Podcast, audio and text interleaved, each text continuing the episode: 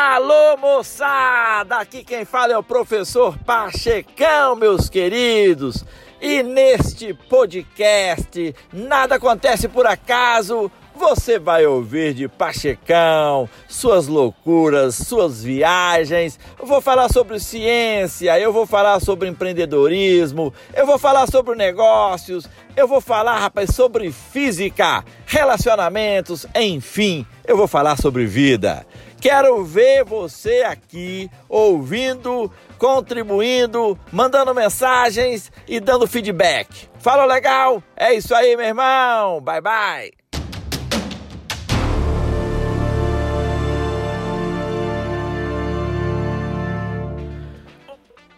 Meus queridos, o grande filósofo Platão já dizia que o homem deseja, que o homem quer aquilo que ele não tem. E quando ele tiver aquilo que ele deseja, aquilo que ele não tem, aí ele não quer mais.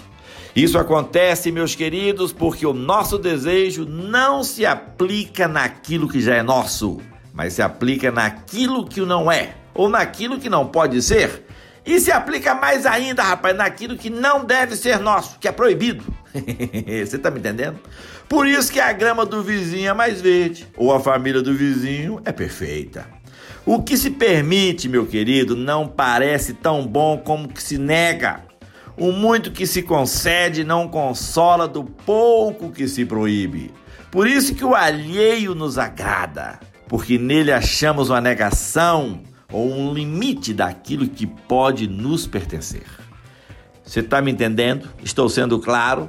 Já o grande filósofo Aristóteles nos diz o seguinte: valorize as coisas que você tem as pessoas que estão ao seu redor, a sua família, seus filhos, tudo que você tem. Porque se você não valorizar o que tem, para que ter mais coisas, meu irmão? Para que trabalhar? Porque quem não ama o que tem, jamais vai amar o que conseguir. Então, quem não valoriza o que tem, jamais vai valorizar o que conseguir. Vai entender o ser humano. É complicado, meu querido, é complicado, o bicho é complicado. Professor, e para ser feliz, o que, é que eu preciso fazer? O que, é que eu devo fazer? Olha, para ser feliz é necessário estar disposto a ser o que se é. Do contrário, se é triste e mal-humorado. A felicidade é um subproduto do que você é e do que você faz. A minha felicidade depende da qualidade dos meus pensamentos. Ser feliz é uma decisão individual, é uma escolha. A felicidade é o caminho, não o destino.